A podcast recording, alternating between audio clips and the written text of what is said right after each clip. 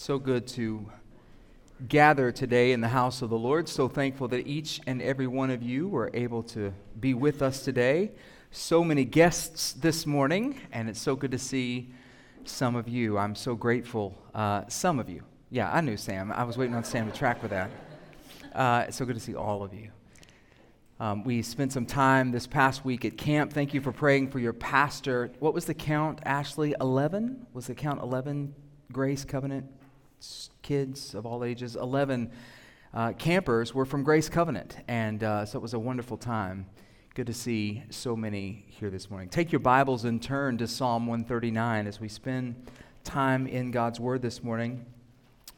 Um, I have an update that I'll get, bring you at the end of the service. Uh, a few weeks ago, actually a week and a half ago, we let you know about a, an opportunity to give to support uh, our missionary in Spain. I won't say his name because he also serves in sensitive areas in other parts of the world, but and uh, he drives a vehicle in the desert, and shockingly, tires for desert vehicles cost more than tires for non desert vehicles. I learn something every day. And so we put the need out, and many of you rallied, and we're so grateful. I'll give you that update at the end of the service today. Today is our, uh, it, it's kind of our Love Life launch, but I want to preach from God's Word and then give you just a little bit of application on what that looks like. And this thought that we were made for more. We were made for more. We were made for more than just to survive. We were certainly made for more than what culture tells us real living looks like. You were made for more. God made you to glorify Him. And um, sin has corrupted that, of course. We'll spend some time looking at that, but we need to take comfort in the fact that our God has set the table for us to taste and see that He is good, but also to enjoy the life that He has called us to, walking in His presence.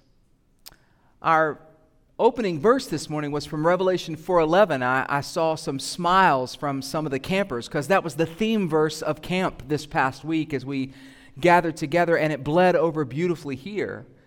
I've never heard so many children memorize so much scripture. It was such a blessing to hear. But God is worthy and He is in charge because He's God. But another thing that gives him the credibility to be ruler according to Revelation 4:11 is the fact that he is the creator.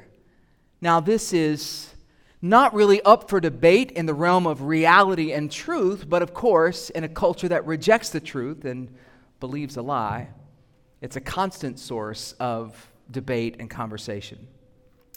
But this culture of lying and, and being misguided actually started in the garden. It didn't start with a court decision. It didn't start with a, uh, this president or that president. It didn't start with the United States of America. It started with the fall of man in Genesis 3, where the serpent comes to Eve and says, Did God really say that? Eve tries to recount what the Lord says, and then the serpent says, But did he really mean what he said? It's the same lie that you and I deal with when we're tempted to sin and to go in an act of open rebellion and hostility against God. When we lie and steal and cheat and, and do the things that are normal human living, those are acts against a holy God. That's the way the Bible records them. The serpent, the Bible says, was more cunning, and he was slicker than any other beast of the field that the Lord God had made. Times marched on since then. The Bible and secular history are full of examples of large numbers of people groups from all different backgrounds and walks of life and their culpability to believe a lie. Because it's easy to be deceived when we're only looking out for number one. The Bible says that. Uh, lies tend to scratch an itch that we have. Let me throw a verse on the screen for you before we get to Psalm 139 as I set the stage. The time is coming when people will not endure sound teaching, but have itching ears. They will accumulate for themselves teachers to suit their own passions and will turn away from listening to the truth and wander into myths. Now, when I see myths, you know, I'm thinking Chronicles of Narnia. I'm thinking of, uh, you know, all these fantastical places that were created in the minds of, of uh, great writers and authors. That's not what we're talking about here, but it's just as much a fallacy and fiction to believe that God is not the ruler and he's not worthy. And we wind up in this world that is out of sorts. When we reject God's rule, we're saying to God, Leave us alone. We've got this. We can rule ourselves better than you. I'll decide what va- values I want to give to life. I'll decide what I want to make important. I'll decide how I'm going to live. When you reject God and His rule as king, you are rejecting truth also. Humanity is bent on turning away from authority and toward rebellion. We don't have to teach that to our children, it comes natural. And lest we think, that's right, Macha, blah, blah, blah, our parents would say the same things about us. Only perfect parents can demand perfect children. Ouch, that hurts a little bit, yeah? The same enemy that whispered those lies to Eve in the garden, Jesus upped the descriptor a bit when he addresses who this enemy is in John chapter number 8. You remember great verses from John 8.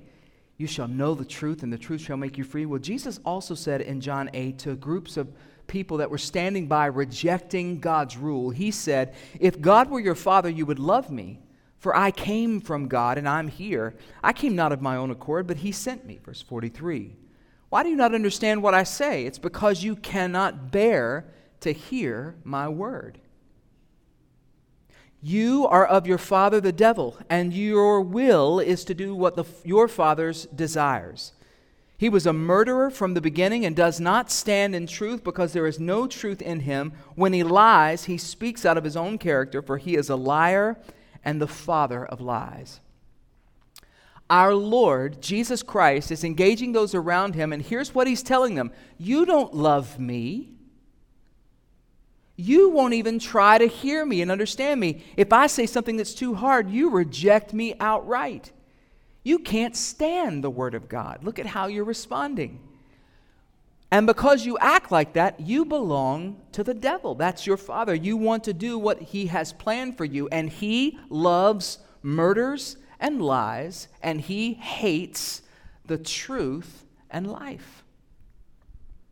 So when we look at our two ways to live life, there are two worldviews that kind of frame this. There are two blazing cultural forces that are on display right now, pretty intensified in these United States of America in light of recent court corrections.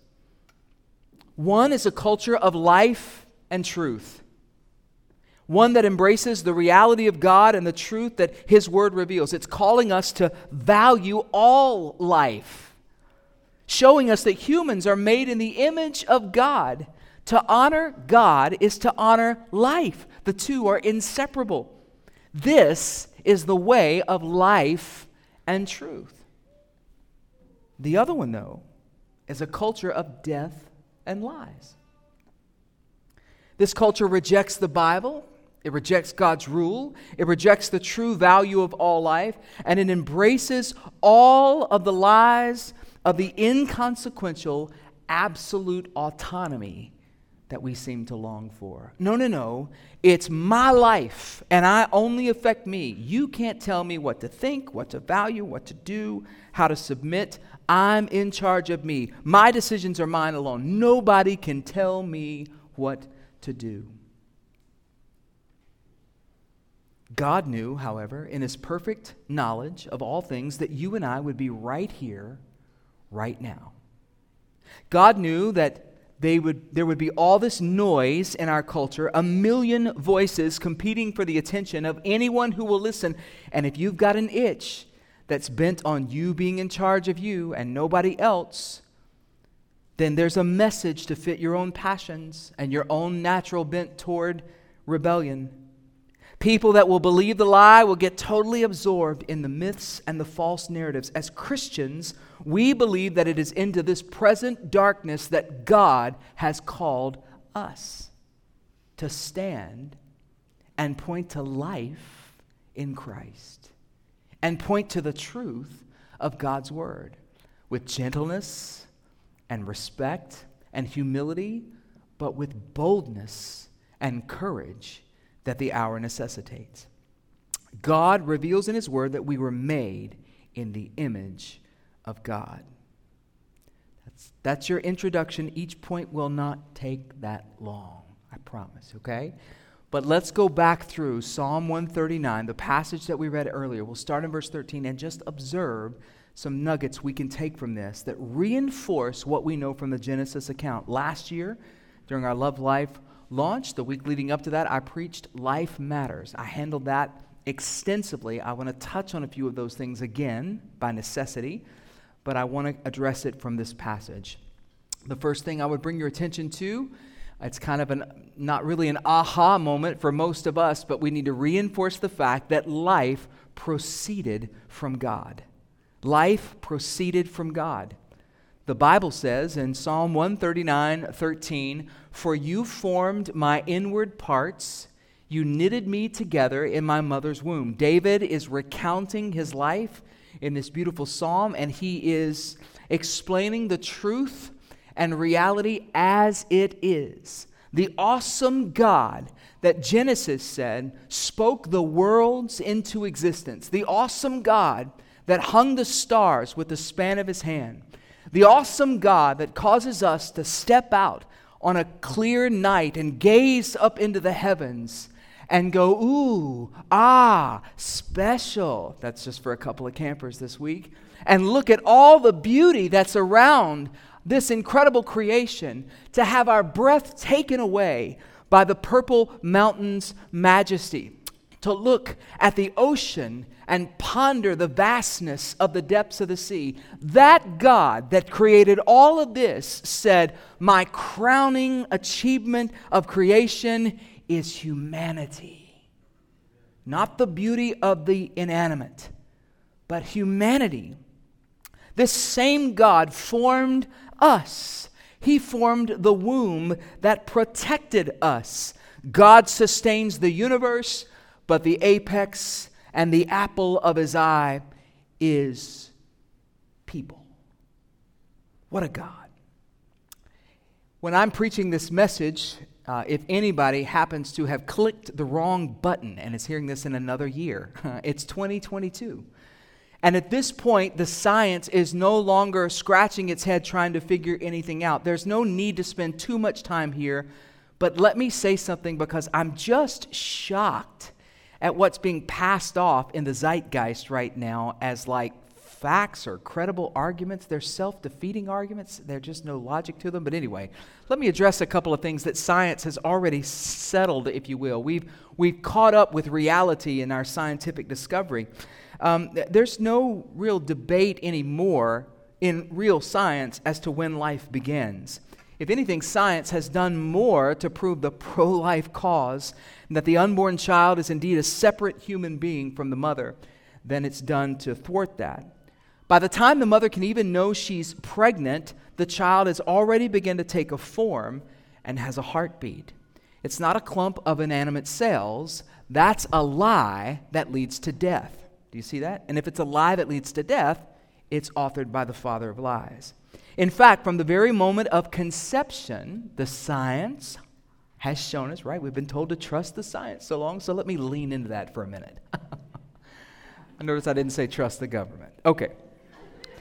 The science shows us that from the moment conception happens, that new human DNA code that is not the code of the mother and it's not the code of the father, it is new, distinct DNA code is written. That's a unique being. People pretending not to know this or pretending that they don't know when life begins, that claim to be scientists or physicians, are lying. It's smoke and mirrors because they have a philosophical view that trumps the truth. Please understand, please understand that um, things that pass off as uh, truth and scientific fact on the pro abortion, that's pro baby killing side, that is not science, that's philosophy disguised to be smoke and mirrors to hide the truth. That's what the devil does. He's the father of lies. And he does it well. And he's got a whole society duped. A common chant among abortion supporters is my body, my choice. But that flies in the face of Revelation 4:11, which we've already read and said, no, it's it's not your body. God is worthy because he's the creator and ruler of all things, and he made all things by himself and for himself. The science disputes the chant because the science shows that the infant inside the mother is not part of her body. It is rather a vulnerable, dependent life with distinct DNA who needs protection and care.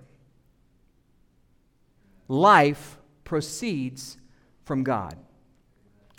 Second point this morning in this beautiful passage from Psalm, Psalm verse 14 through 15 life is precious to God. Life is precious to God. Life is so precious to God. David, reflecting on that, let's look at the text, says, I praise you. I am fearfully, I am wonderfully made. Wonderfully made? Wonderfully made. Wonderful are your works. My soul knows it very well. My frame was not hidden from you when I was being made in secret, intricately woven in the depths of the earth. That beautiful picture of the depths of the earth is another word picture of being in the womb. There is theological acknowledgement, big words here. Oh, wait, at camp we have to pull our glasses off for big words. There's theological acknowledgement and biological engagement assigned to the person that is in the womb in Scripture, Old Testament and New. It's not a stretch on this one verse alone to affirm that the lives of unborn children are precious in God's sight. These littlest ones are endowed with full human measure and dignity extended to all human beings. Why?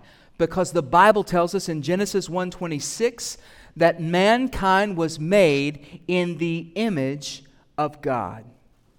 Let us, that triune God, saying to himself, God the Father, God the Son, God the Holy Spirit, let us make man in our image after our likeness. Sheep weren't made that way. Kitty cats weren't made that way, even though some of them need bottles, right? So there's a family in here that knows what I'm talking about. Um, dogs weren't made that way. Dog lovers, sorry to inform you. Uh, your dog is precious and awesome and wonderful. Yay. But I'm just saying, this is said about people. People created in the likeness of God. What does it mean to be in God's image? Can I give you a few summary points that you would find in your study?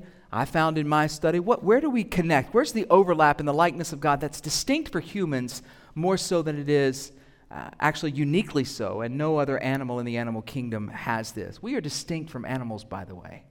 I'll come back to that in a minute.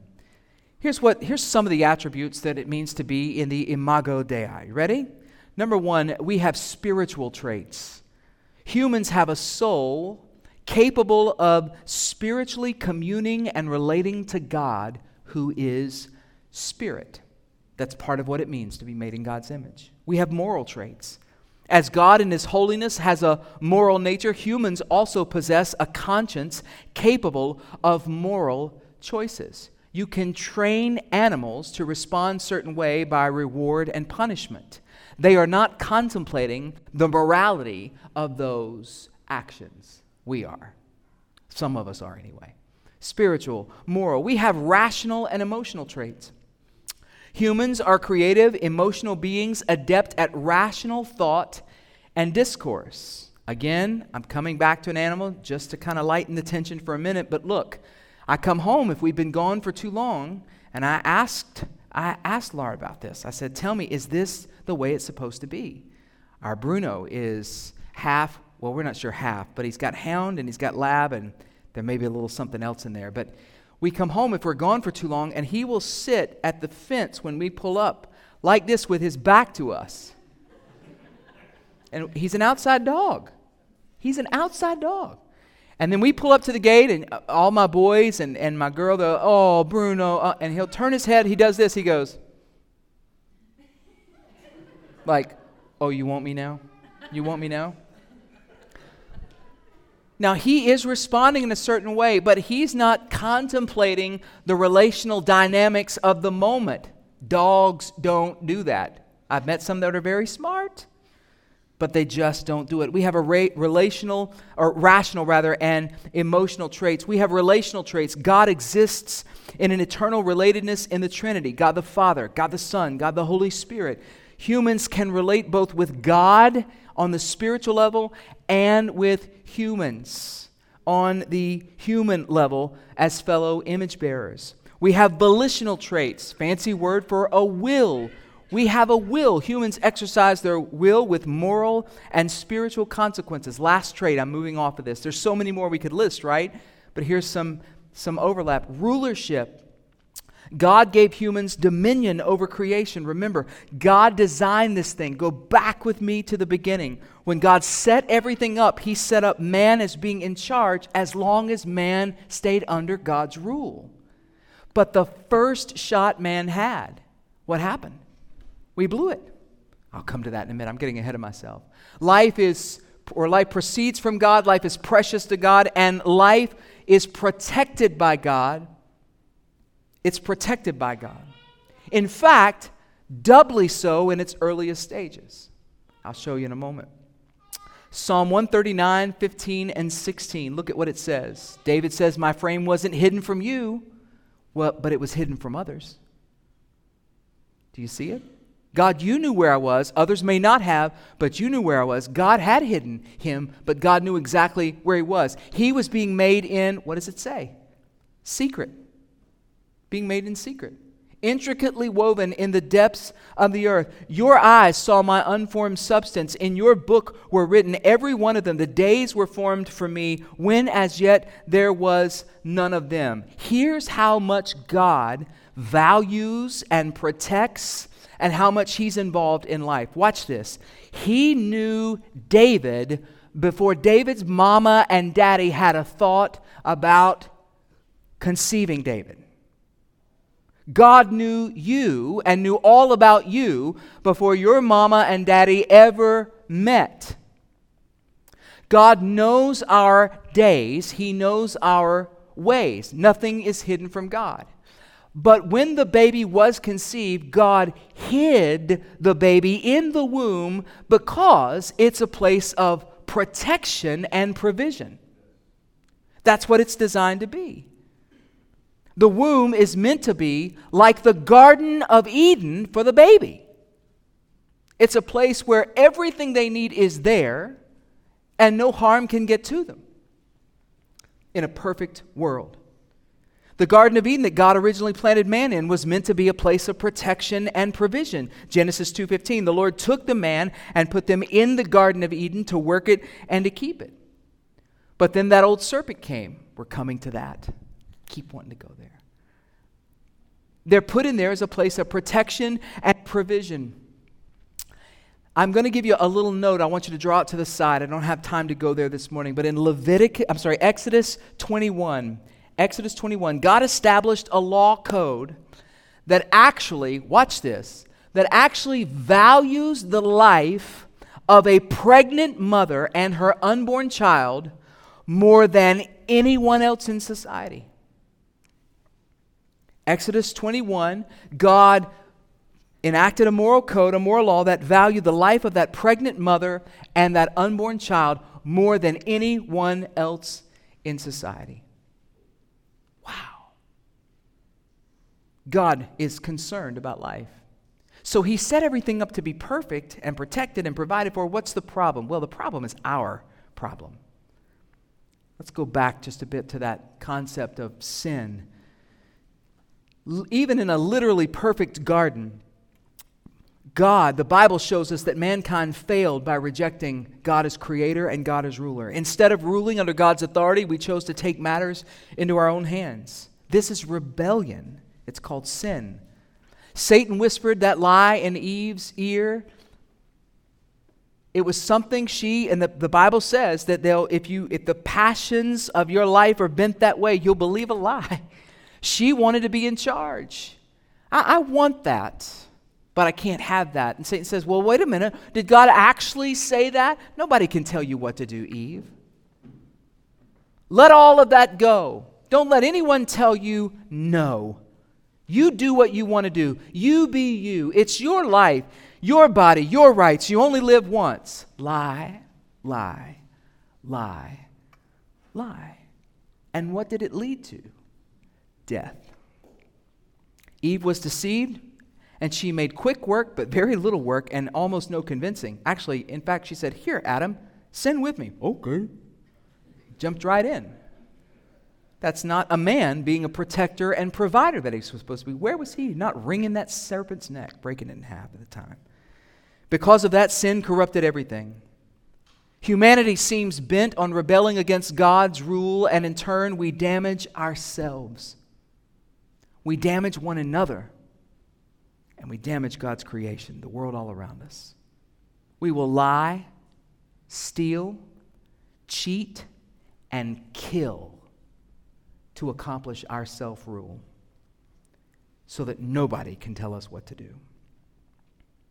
And because of that, we are headed for God's righteous wrath and judgment. God's wrath must be poured out on this act of aggression and hostility.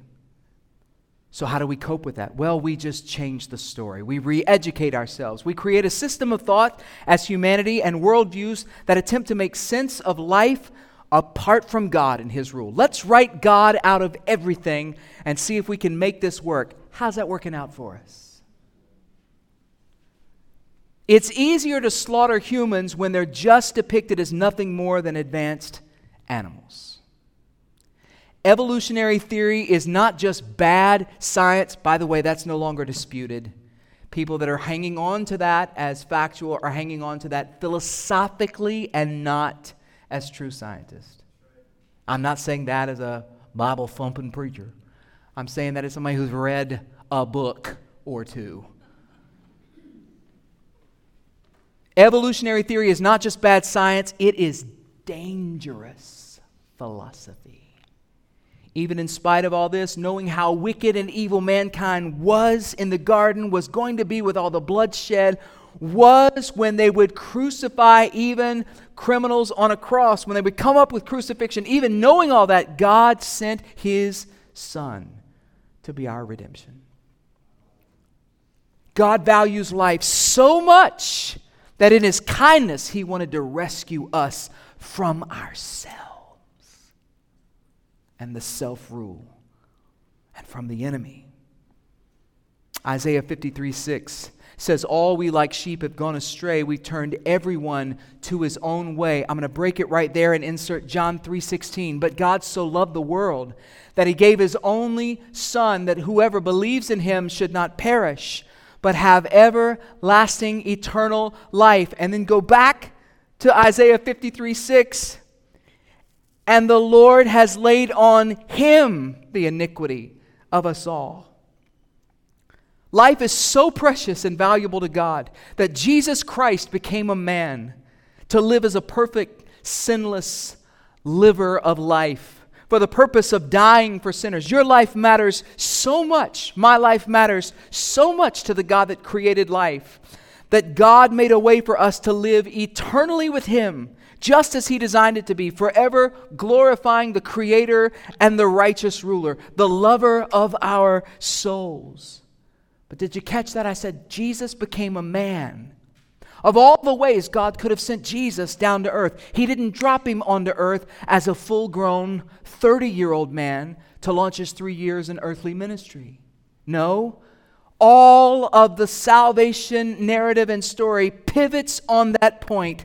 For unto us a child is born, unto us a son is given he was conceived by the Holy Spirit in the womb of a virgin. And at the most fundamental level, uh, fundamental level, redemption hinged on the birth of a baby. Tell me that you can hold this Bible and read this Bible and worship with the psalmists and learn of this God that loves us so much and not value life the way that He values it? I don't see how. I don't see how. God's thoughts on life are so precious. The psalmist said, How precious to me are your thoughts, O God. How vast is the sum of them. If I could count them, they're more than the sand. I awake and I'm still with you. God's thoughts on life, human life, are so precious. They're immeasurable and innumerable. The life of the mother who finds herself in crisis is precious to God, even though her family may be shunning her and she may have a myriad of bad counsel telling her in that baby's life, you're going to let that baby get in the way. No, no, no. Listen, your life matters.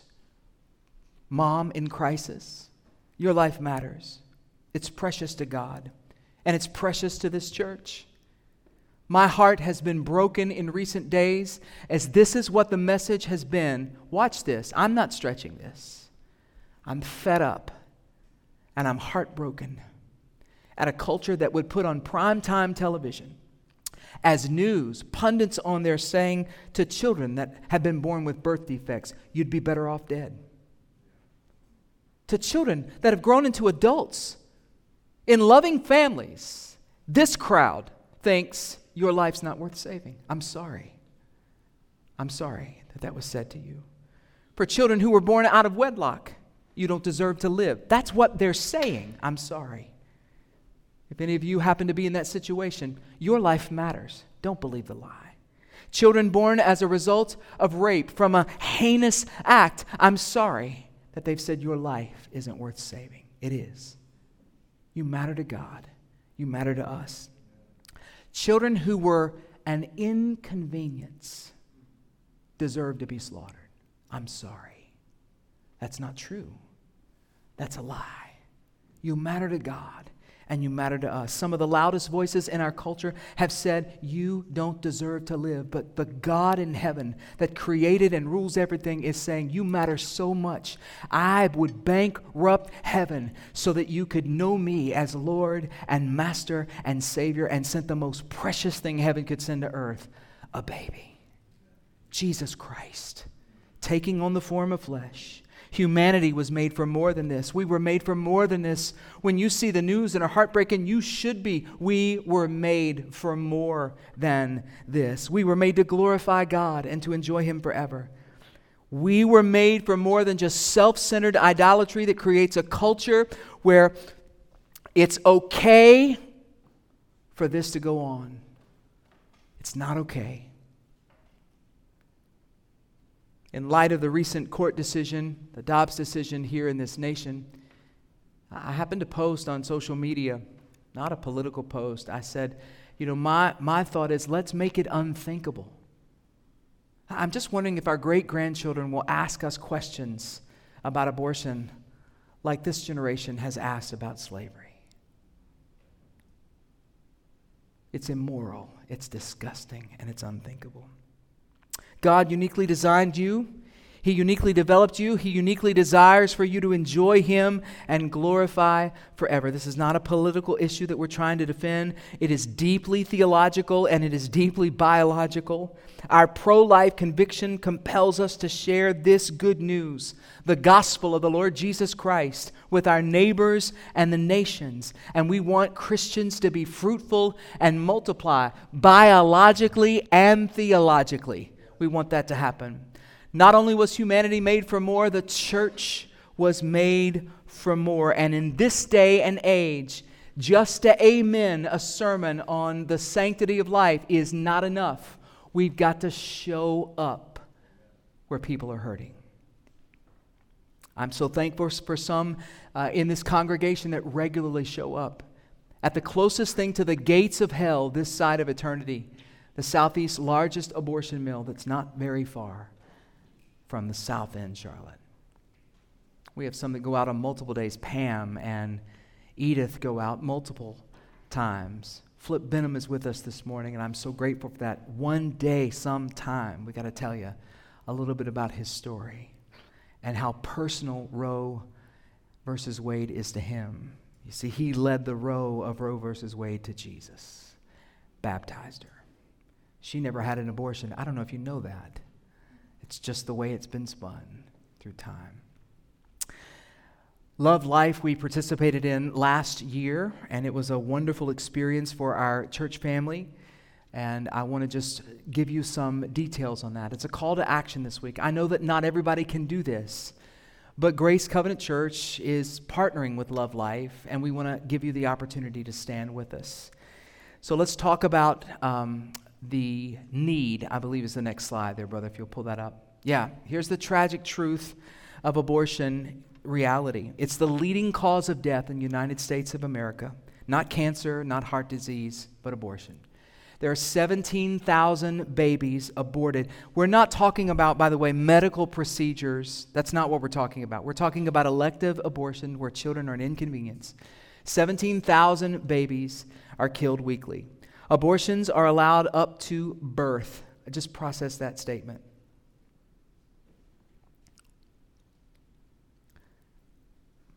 Of the one in four women and men that have had an abortion in their lifetime, 54% of those identify as Christian. The likelihood is they've slipped off a church pew on a Sunday and that week sometime went and believed the lie that the solution to a problem was to take the life of an unborn baby. We can do better, church. We can create and help foster a, a culture of healing and restoration, not a culture of shame and condemnation. We, we want to see folks know that they can come and be in Christ and be a new creation. Old things are washed away. Behold, all things are made new. Here's the reality if you're in here this morning and, and your past involves this, you know that the blood of Jesus cleanses us from all unrighteousness and the shame and guilt of that can be washed away. Hallelujah. There can be no condemnation for those who are in Christ. But how are they going to hear that if the church doesn't tell them? Let's go to the next one, brother.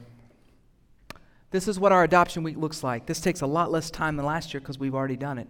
There's materials out there. I want you to grab one of those booklets on the way out, whether you're coming with us on Saturday or not. Guests, if you're here this morning for the first time, I hope that you'll take one of those booklets with you. There's a little commitment card in there if you want to commit and let uh, Love Life know that you are.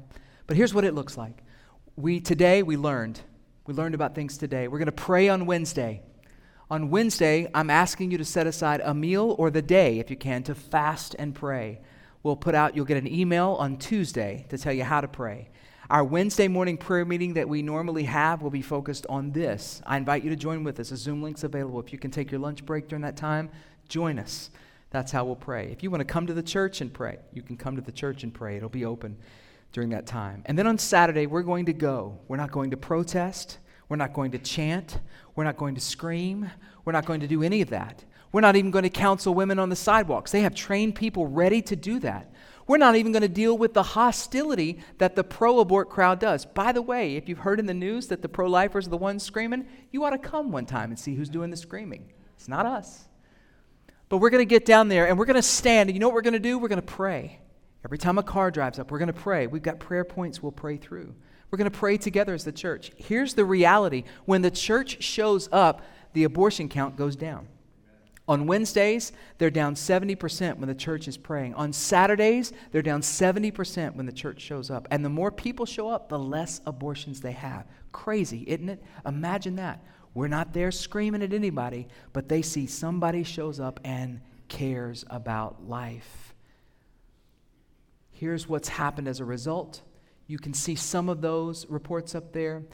Um, 46, is that the number? 4,100 babies have been saved. We don't clap a lot in this church, but that deserves a clap, right? 4,000 that we know about. I've mentioned some of these. I mean, the fact that three church, churches partner in this day and age is pretty stellar, but they've got 550 plus. Um, I love that next to last quote. Let me bring your attention to that. There have been folks that have seen the church show up and just stand for love and life and pray. And not only pray that these women won't choose abortion, but the church actually then provides medical care for them for free. Adoption services if they want to adopt have the baby adopted foster care if it needs to be foster care baby showers if they want to keep it. I mean we're not just saying this is about one issue by the way. We're for life. All life at all stages and ages is precious to us. And 39 abortion workers have seen that and have quit as a result. And many of them march and pray with love life now. Now tell me that the gospel of the lord jesus christ and the theology of truth and life doesn't have an impact at a dark place. Is the next one the video? Okay. When we march on Saturday, there is a code of conduct. You can't just come any old way. You're going to have to read that if you're going to show up. They're going to go over it multiple times because that way they can say, no, no, no, the Love Life crowd did this. And guess what the this is? Real simple. We just prayed. Not like prayer is a minor thing, it's the work of ministry of the day. Okay? Now, we're going to transition to our final worship song together, but I wanted you to see this as we close.